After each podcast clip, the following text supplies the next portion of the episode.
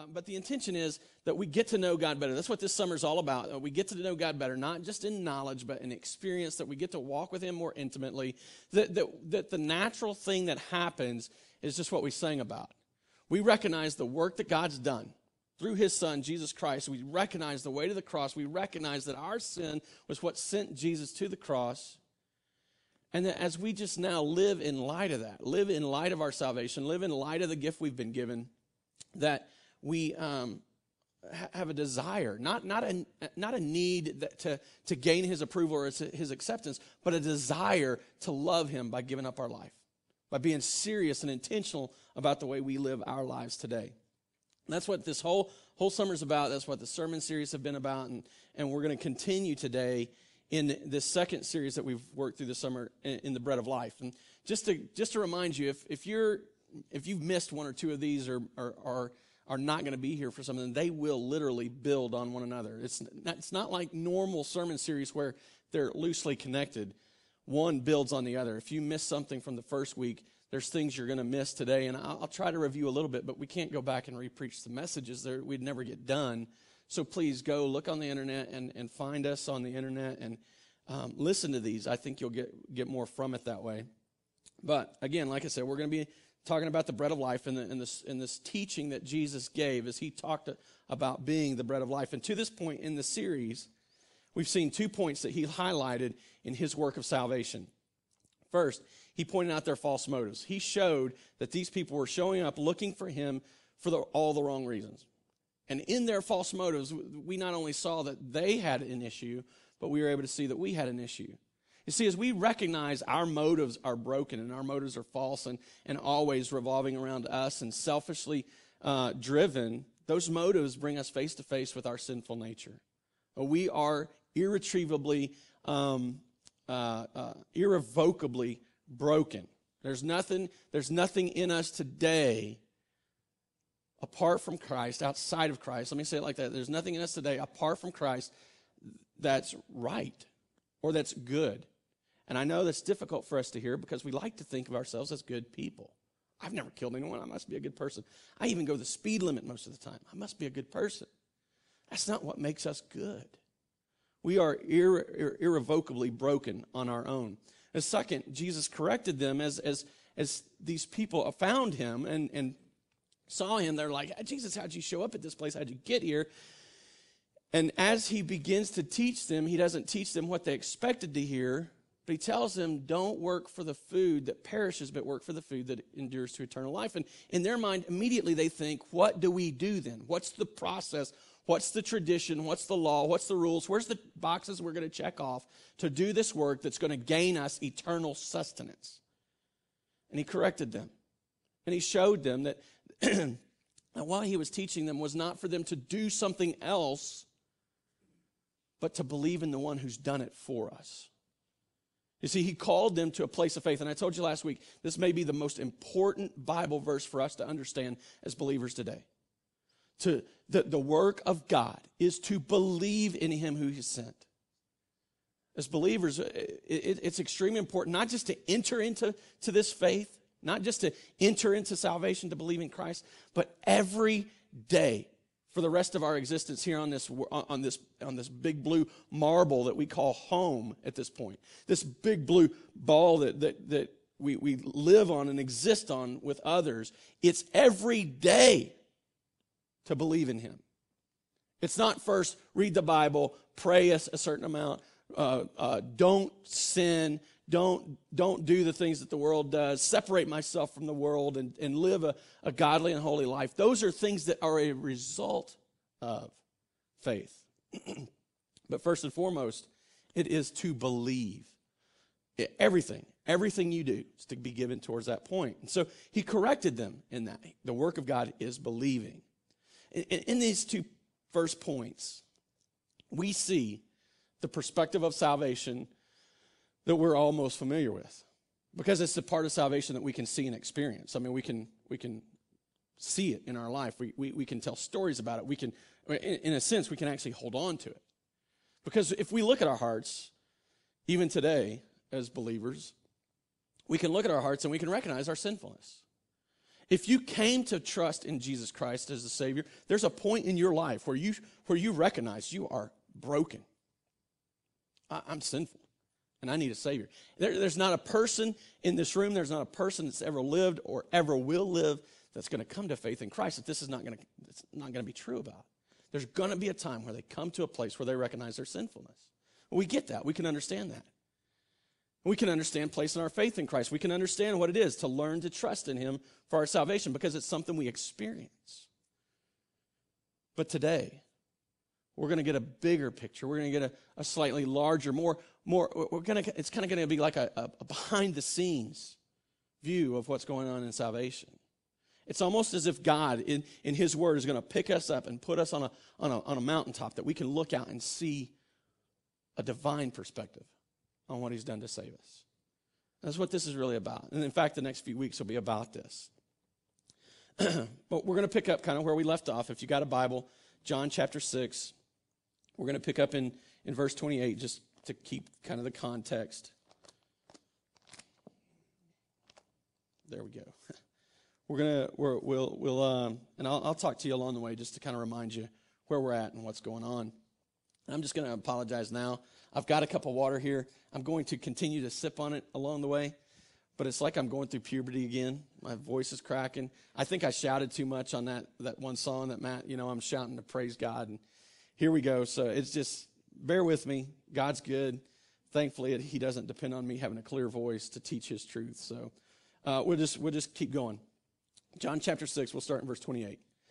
then they said to him, What must we be doing to do the works of God? You remember that verse from last week. They, they think, All right, well, there's something we've got to do to earn this eternal sustenance. Jesus answered them. And, you know, I don't know if I said this last week. If I didn't, take the time now. Circle this, underline it, highlight it, do something, whatever you're reading the Bible on, make some note here. This is important. This is the work of God that you believe in him who he has sent. And so they said to him, Then what sign do you do?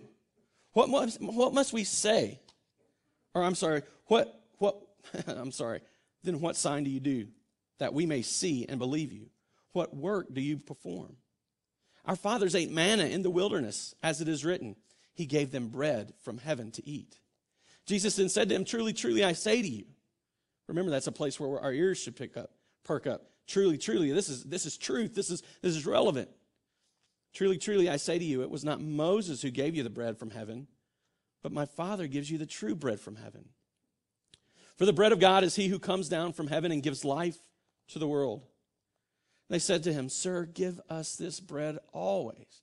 Now, isn't that the response you would think? I mean, here's, I, I was in uh, Senegal, this would have been I don't know, several months ago. I just put it like that. I mean, calendars and I don't get along. So um, I in Senegal and I was telling the story of, of the woman at the well and how, how Jesus told her if, if she had known who he was talking to, that he would have given her water that would have never left her, that she would never be thirsty again. And I was talking to a couple of guys that happened to be well diggers. Now, I don't know if you've ever dug a well, but they don't have backhoes and they don't have drills and they don't, they're doing it by hand. So they're digging 40 feet into the ground by shovels, pulling it up with buckets, and, and then they got to get out. You know, they got to find a way out when they're done. It's not a one man gig. I mean, if you get down there by yourself, you're done. You're there. That's it. And so I just asked these two well, well diggers, I was like, wouldn't it be amazing to drink some water that you'd never thirst again? They're like, yeah, I want the water. Give me that water.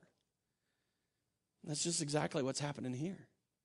Jesus is telling them about this bread that brings satisfaction, this bread that provides sustenance forever and ever, and you can just see it.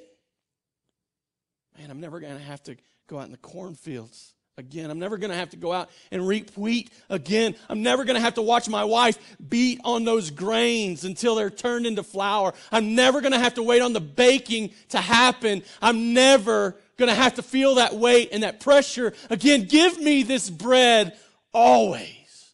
You see it? They want it, they long for it.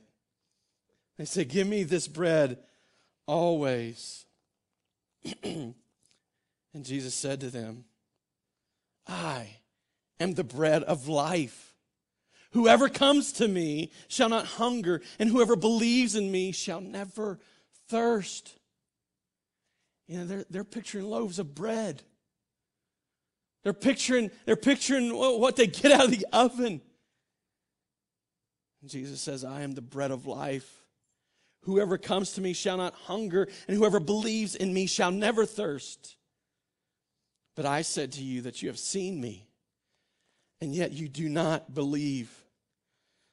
They had Jesus right there in front of them. I, I, think about this. Right there in front of them. They, they, they had him standing there. And yet they refused to believe in him. Now, I don't want to sound like I'm beating a drum uh, uh, or kicking in a dead horse as it comes to people. But this is the only drum to beat, it's the only horse to kick. We're blind to this truth. We can't understand it. We're helplessly and hopelessly lost in and of ourselves. There's nothing in us there's no way that we can be convinced of anything else without God preemptively acting. Just consider. Consider what we just read again in light of some of the contextual things that I'm going to share with you now. These people were following Jesus for a reason. They came and experienced bread being broken and fish being broken for a reason. In John chapter 6, verse 2, it's where the, where the story begins to unfold. It says this a large crowd was following him. This is before he broke the fish and the bread. This is before they ate their, fi- their fill. A large crowd was following because they saw signs that he was doing on the sick. Here they are. They've already seen him bring hearing to the deaf, and, and they've seen him give sight to the blind, and they've seen him make the lame walk, and, and they've seen him heal the sick and make them well. They've heard his teaching. In fact, if you're reading with me through these 60 days of the New Testament, as, as you read these other perspectives of the gospel writers, you'll know that before this ever occurred, they were recognizing the authority with which he came and taught. They were amazed at his teaching. And the writer Luke tells us that that didn't start when he was a man, but even as a boy in the temple when he taught. They were amazed. These people were following him because of their experience with him, because they'd seen signs already. And, and when he sees them coming, as John writes, he tells us how Jesus responds. In 11, verse 11 through 13, it says, Jesus then took the loaves. Let me just catch you up. Let me go ahead and just catch you up on this. Jesus saw the crowd. And his apostles want to send the crowd away to find food. And Jesus says, No. How are you going to take care of this? How are you going to feed them? And they are there. We, that's 2,000 denarii. How uh, we don't make enough money in a year to do this. How? And Andrew, I don't know what makes Andrew think this, man. Andrew comes up, it's like, well, you know, I got a guy, a little kid here with five loaves and two fish. really? I, I, bet his I bet his his brother Peter and the other apostles, I bet they're looking at you idiot. you see these people? Five thousand men. Do you see them? Come on, five loaves and two fish. And Jesus takes it. In verse 11, he took the loaves. And when he had given thanks, he praised, Thank you, Father, for your provision. Now, you put that in the context of where he's standing at with five loaves and two fish and thousands of people to feed. Thank you for this. Thank you for this. He distributed them to those who were seated, so also the fish, as much as they wanted. I think this is significant. They didn't eat, eat just a little bit. It's not like they each got a, a portion, a little bite. They ate as much as they want. And when they had eaten their fill, he told his disciples, Gather up the leftover fragments that nothing may be lost. So they gathered them up and they filled 12 baskets with fragments from five barley loaves left by those who had eaten. This is a big deal. Huge, huge miracle. And here Jesus is. Here they they're following Jesus because they'd seen a sign. And Jesus responds to them by giving them another sign. He works another miracle for them to provide for them. And do you know how they respond? In 14, it says this When the people saw the sign that he had done, they said, This is indeed the prophet who is to come into the world. Perceiving then that they were about to come and take him by force to make him king, Jesus withdrew again to the mountain by himself. Two things. They see the marriage. Jesus, he didn't break this bread over here in secret. He did it out there so everybody could see, and they saw it, and they said, This is the prophet that's been foretold. If you go back to Deuteronomy, we're not going to turn there, we don't have time, but, but all the way back in Deuteronomy, for generations they'd been expecting a prophet, the prophet, one who'd come with authority to speak the word of God, to, to use and wield his power on their behalf. They'd been looking for generations. And this crowd sees this. He is the prophet. And not only do they see him as a prophet, they see him as a king. I don't know. I, I, I, don't know what the Jewish tradition was to make a guy king. I don't know if people could just walk up and say, hey, we like you. We want you to be king. But that's what they thought needed to happen. And Jesus saw it. He recognized it and he said, uh, it's not, That's not my call. That's not what I'm here for. And so he withdrew from them. So here, Jesus has been working signs. They see another sign, and they even recognize these things as sign, pointing to him as God's servant, God's prophet, and, and the one that's to be ruling them. But what happens the next day? Jesus says, Believe in him whom he has sent.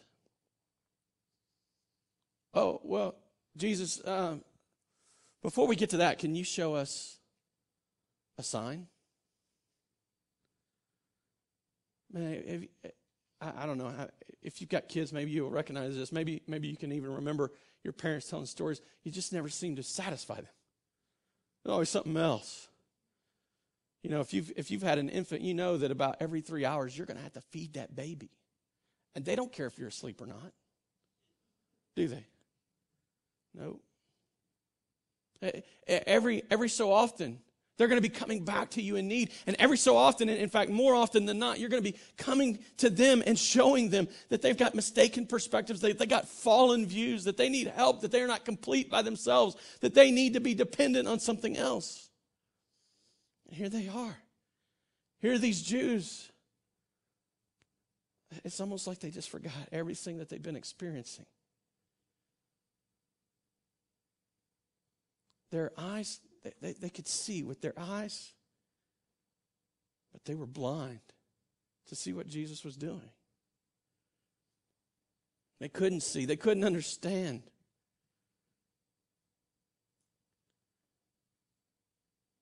In fact, it, it, it, gets so bad. In John 6, 66, towards the end of this, of, of this moment where Jesus is teaching, it gets so bad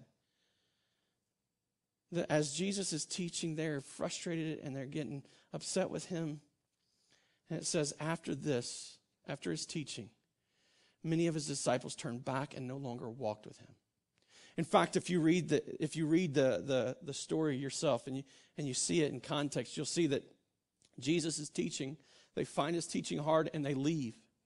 And in one moment, he's teaching and talking to thousands to he, has got like the first mega church you know? I mean jesus has this this following of people that, that they are just overwhelmed by him and loving the blessing of knowing him and experiencing him until he calls them to this truth that you must believe in me. And you know what happens? Verse 66 happens and verse 67 says that then he begins to speak to the 12. And I don't know for sure. We, there's no way for us to know. But it's like he's gone from this megachurch pastor to, to leading a house church of a dozen. Just that fast. Because they can't get this one point.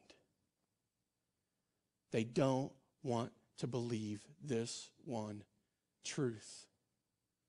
That's why I say it's so important for us to understand the work of God is to believe in him whom he has sent. If we don't get anything else right, that's the thing we need to get right. As I thought about this, as I, as I prepared this message, as I have read this, this before and preached through it, I always come to this place and I ask this question. I can't help but ask this question. With these people that, that were so close to Jesus, and they, they saw him with their own eyes, they could touch him with their hands. If they didn't believe, how could anyone ever believe?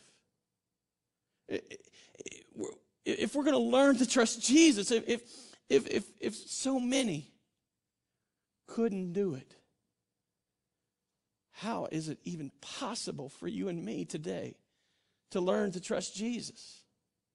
Who can be saved? The, the title of this message is Who's Coming to Dinner? Who's going to enjoy the bread? Who's going to eat the eternal food?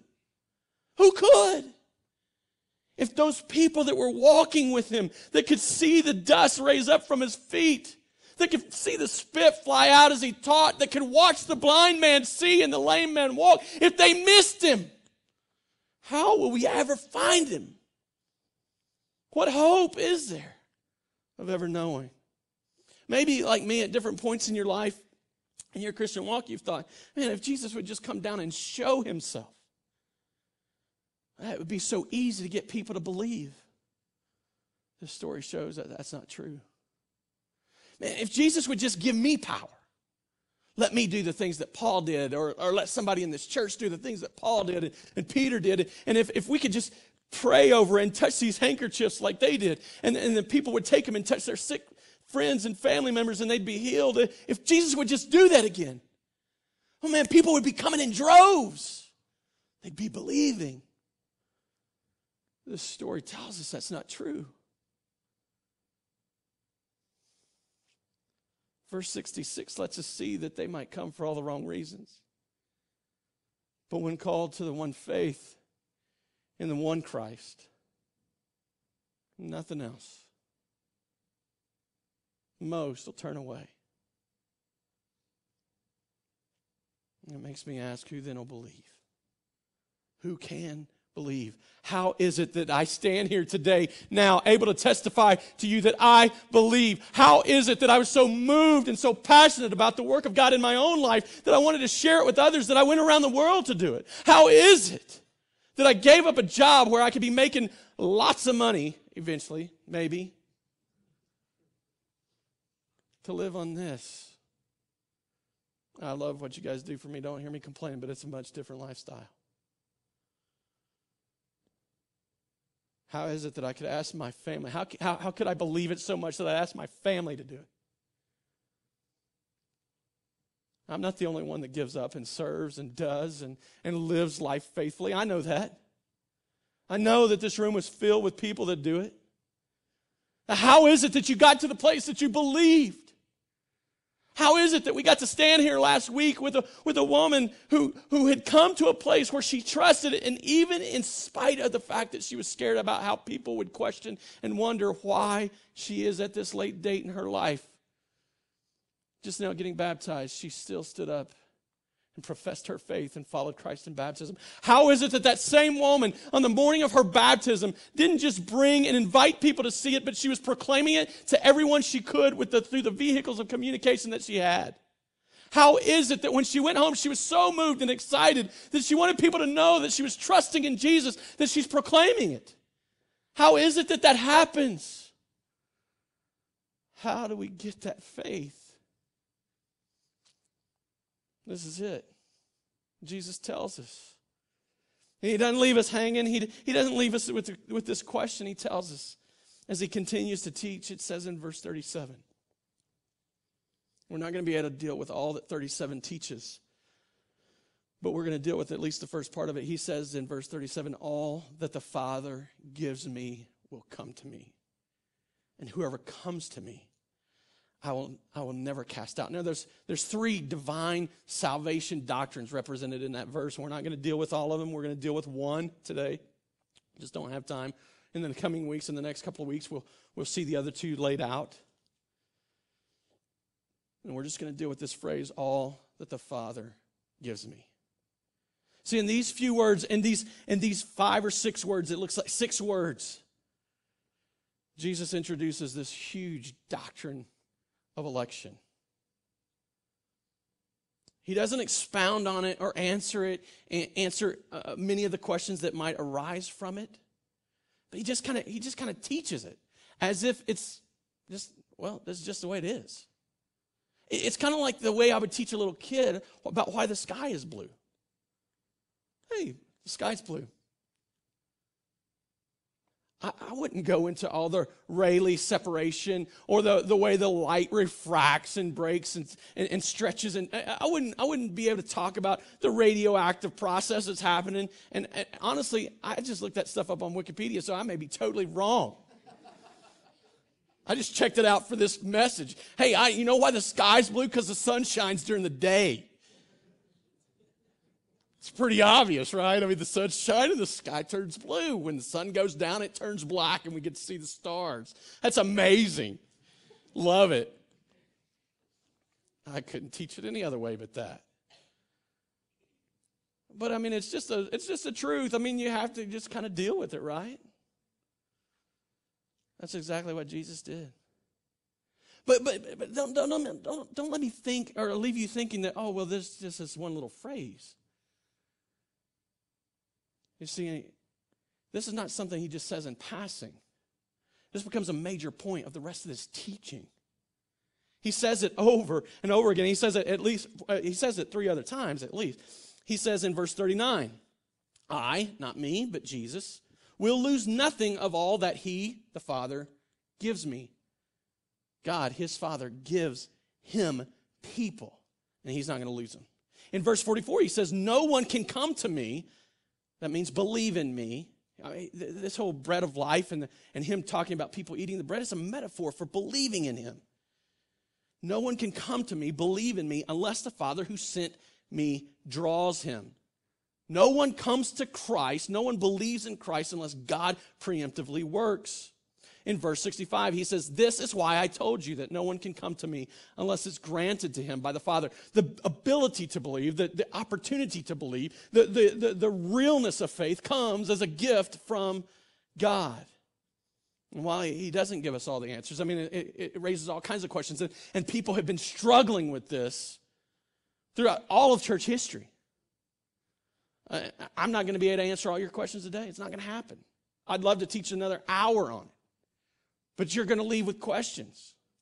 But I'm going to ask you to look at the scripture and see what Jesus says. What does he say? I think he makes it pretty clear. And I want to show you three things I think he shows us about that. I think we can build from his perspective. We don't get all the questions answered, but I think we're able to deduce and understand some things about what he's saying about election. It's our word to define what Jesus is saying. Election, it, it, to define it, let's just do it. Number one, I, I think God choosing, or election is God choosing who to save by giving his chosen people to Jesus. He's choosing who to save, and he gives those people to Jesus, and granting that his chosen people come to trust Jesus or come to know Jesus. As the creator of all things, let's just deal with this. As the creator of all things, all of creation belongs to God. Is that right? I mean, would you agree with me on that? If, if, if you buy a house, you don't let anybody else live there without following some rules of yours, right? I mean, you, you probably all grew up with a dad that said, hey, as long as you're under my roof, you're doing what I say, right? I mean, that's, that's the way it goes. Well, hey, as long as you're living on this earth, you're going to live by God's standard. You're going to deal with God's teaching. You're going to have to, you're going to be um, sub, submit, um, subject, is a better way to say it. You're going to be subject to His purpose and design. It's the way it works. I mean, this is a great reason. This is a reason why people are so quick to try and push off creation. And they, they want to adopt evolutionary theories. Because you get rid of the creator, you get rid of everything that goes with the creator. Well, sin doesn't exist anymore if you don't have a creator because there's no one defining it except me. If, if there's no creator, I'm my own God. I get to do whatever I want. And, and, and hey, I'm a pretty good person. So you know what? I'm going to make up this idea that I'm going to, I'm going to, to heaven one day. You don't need, it, without a creator, everything else doesn't matter. But the Bible doesn't teach that. The Bible teaches that there's a creator, and by that mean we, we become subject to him, subject to his teaching. And here we see it.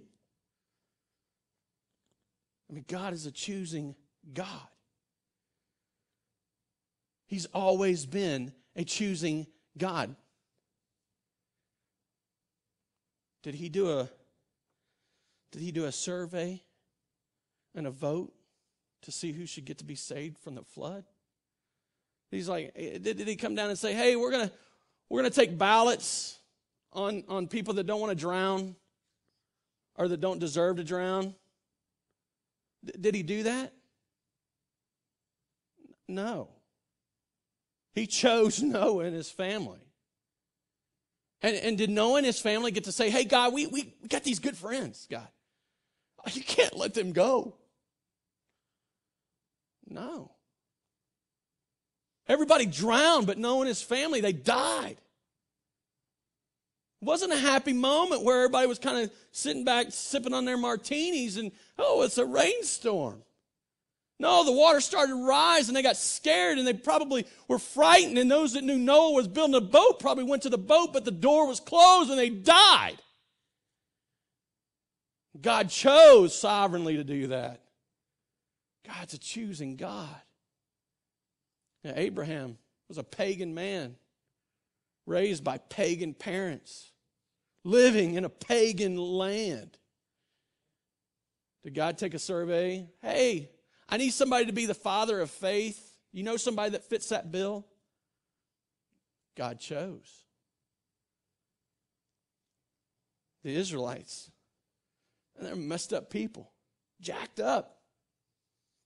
In fact, they were described in the Old Testament even after experiencing God's grace and power. They were experienced as being a, they were described as being a stiff-necked people, rebellious against God. They had just gone through the, the, the sea on dry ground, watched the army that was coming to destroy them be overwhelmed by the sea.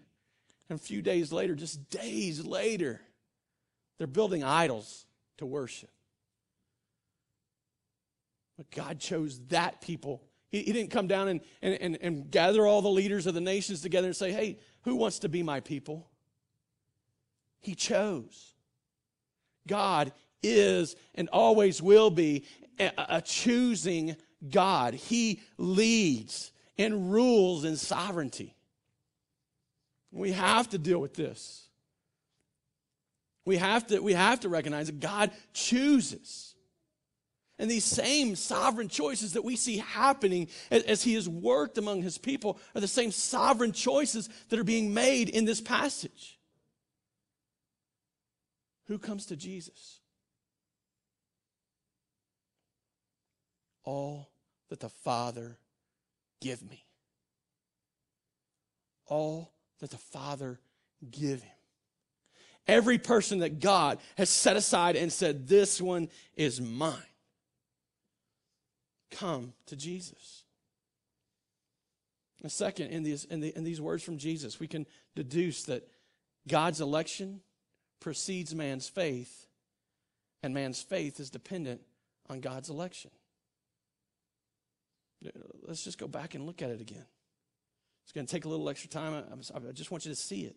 In verse 39, I, I will lose nothing of all that he has given me. And in verse 44, no one can come to me unless the Father who sent him draws me. I told you that no one can come to me unless it's granted to him by the Father. This is not a case of the chicken and the egg, which came first. It's, it's clear what Jesus is teaching. God chooses, and people respond in faith. This is like that last song we, we sang Jesus saves, and the natural desire is to give up our life. But his election precedes that faith. Without God choosing to save us, we, we never responded. We would have never believed in Jesus. We would be just like those Jewish people standing in front of Jesus, witnessing all of his work, seeing all of the evidence, walking behind him, coming to him to eat. And still, he would say about us, You don't believe. Some of, the, some of us, this, this truth is hard to swallow. It's difficult because of the questions it raises in our mind, but also because whether we understand it or even realize it about ourselves in this moment, we like the idea that we chose God. Because that says something good about who we are. And, and I'll, I'll just be honest with you. I look every one of you in the eye. I hope that you've chosen God. But let me tell you, you've only chosen God because He chose you first. And, and, this is difficult because, because it removes us from that process of salvation. It, it, it pulls us back and says we really had nothing to do with it. We only did it as a response to the work that He'd already started in us the people in this passage, you and I are completely incapable of believing. But don't hear this as some horrible thing. Here it is the blessing that it's intended to be. In fact, the Bible speaks of this as a blessing, it speaks of it positively. It's only in, in our culture, it's only in our context, it's only in, in our understanding of the gospel that this even becomes negative. But the scripture just deals with it as if it's a blessing. Listen to these things as it, it, the scripture speaks of election as a comfort. Romans 8 28, and, and we know that for those who love God, all things work together for good.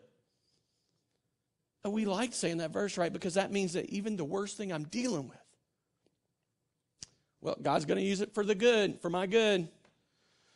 I lost a hundred bucks in my bank account this year. I was I was robbed. Let's do it like that. I was robbed of a hundred bucks, but I bet God gives me ten thousand. He's going to take care of me. He's going to give me what I want. The worst thing that could possibly ever happen to you, God's going to use for good. For those, but who's this? There's a there's a, a people that this is uh, particularly applicable to. This isn't everybody in the world. For those who are called according to his purpose. For those whom he foreknew, you know what foreknew means? It means he knew you already, right? I mean, that's you don't have to be a Greek scholar to understand that.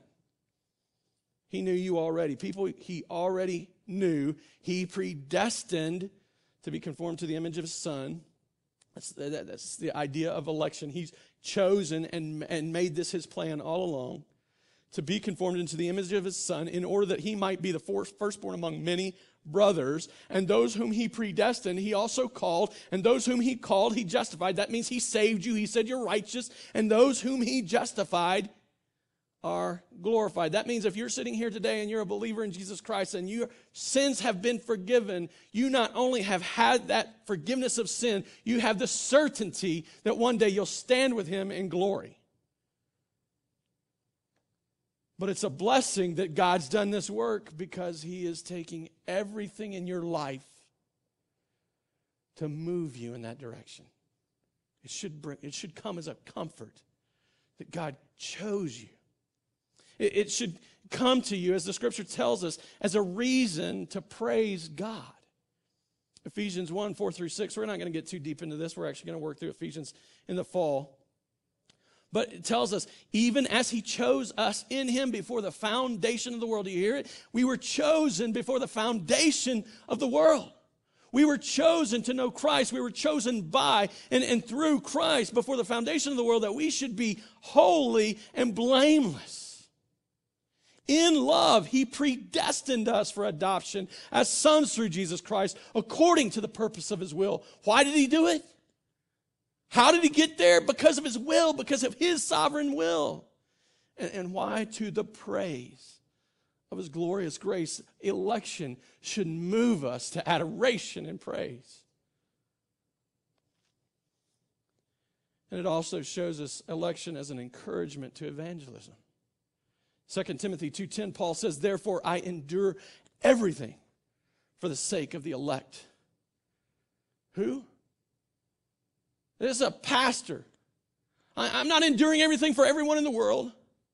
I, am not going to give my life up for, for every person that comes up and says, I need a buck. I'm not going to give my life up and sacrifice everything I know for, for the person across the street. I'm sacrificing my life for the sake of the elect. Why? That they also may obtain the salvation that's in Christ Jesus. Paul gave his life up with confidence, knowing that God had chosen. I, I want just to remind you about these cards. I don't know how long it takes to sit and pray over people that are lost that need to know Jesus. But you can pray in confidence. Pray believing that God can show up and show them the truth. And you can believe that as you share, if this person is of the elect, that they will respond when it's ready and when it's time. It doesn't rest on your shoulders to save them. God chooses to save. We can proclaim boldly. You know, another thing, I, I, I, just practically, another way that we can approach this is, is that in Ephesians 2 8 through 10, it talks about that we were saved by grace through faith. It's not of ourselves. You, you know, because of, of election now, we can walk in this place where we no longer look down our noses at the lives of people who don't measure up to our perspectives of what people should be. Because we recognize that the only reason we're where we're at because God chose to have us where we're at.